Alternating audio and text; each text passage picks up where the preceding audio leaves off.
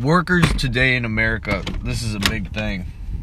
This is why people are saying that immigrants are taking over our jobs. Because in all reality, so many of us fucking suck at what we do. So many of us. Like it a lot of us are highly incompetent, you know, and one of the things I've noticed, I was at the bank today.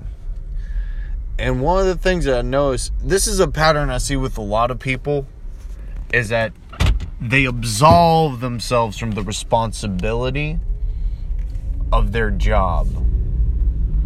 And they make you feel stressed out when they don't know what they're doing or what to do.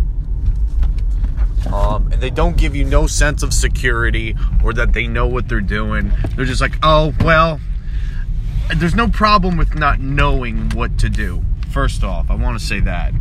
But there's a big problem when you just sort of absolve yourself from the responsibility with not even being aware that you're doing that and just dumping it onto the customer. I have a huge problem with that.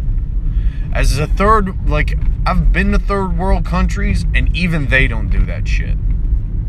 Okay?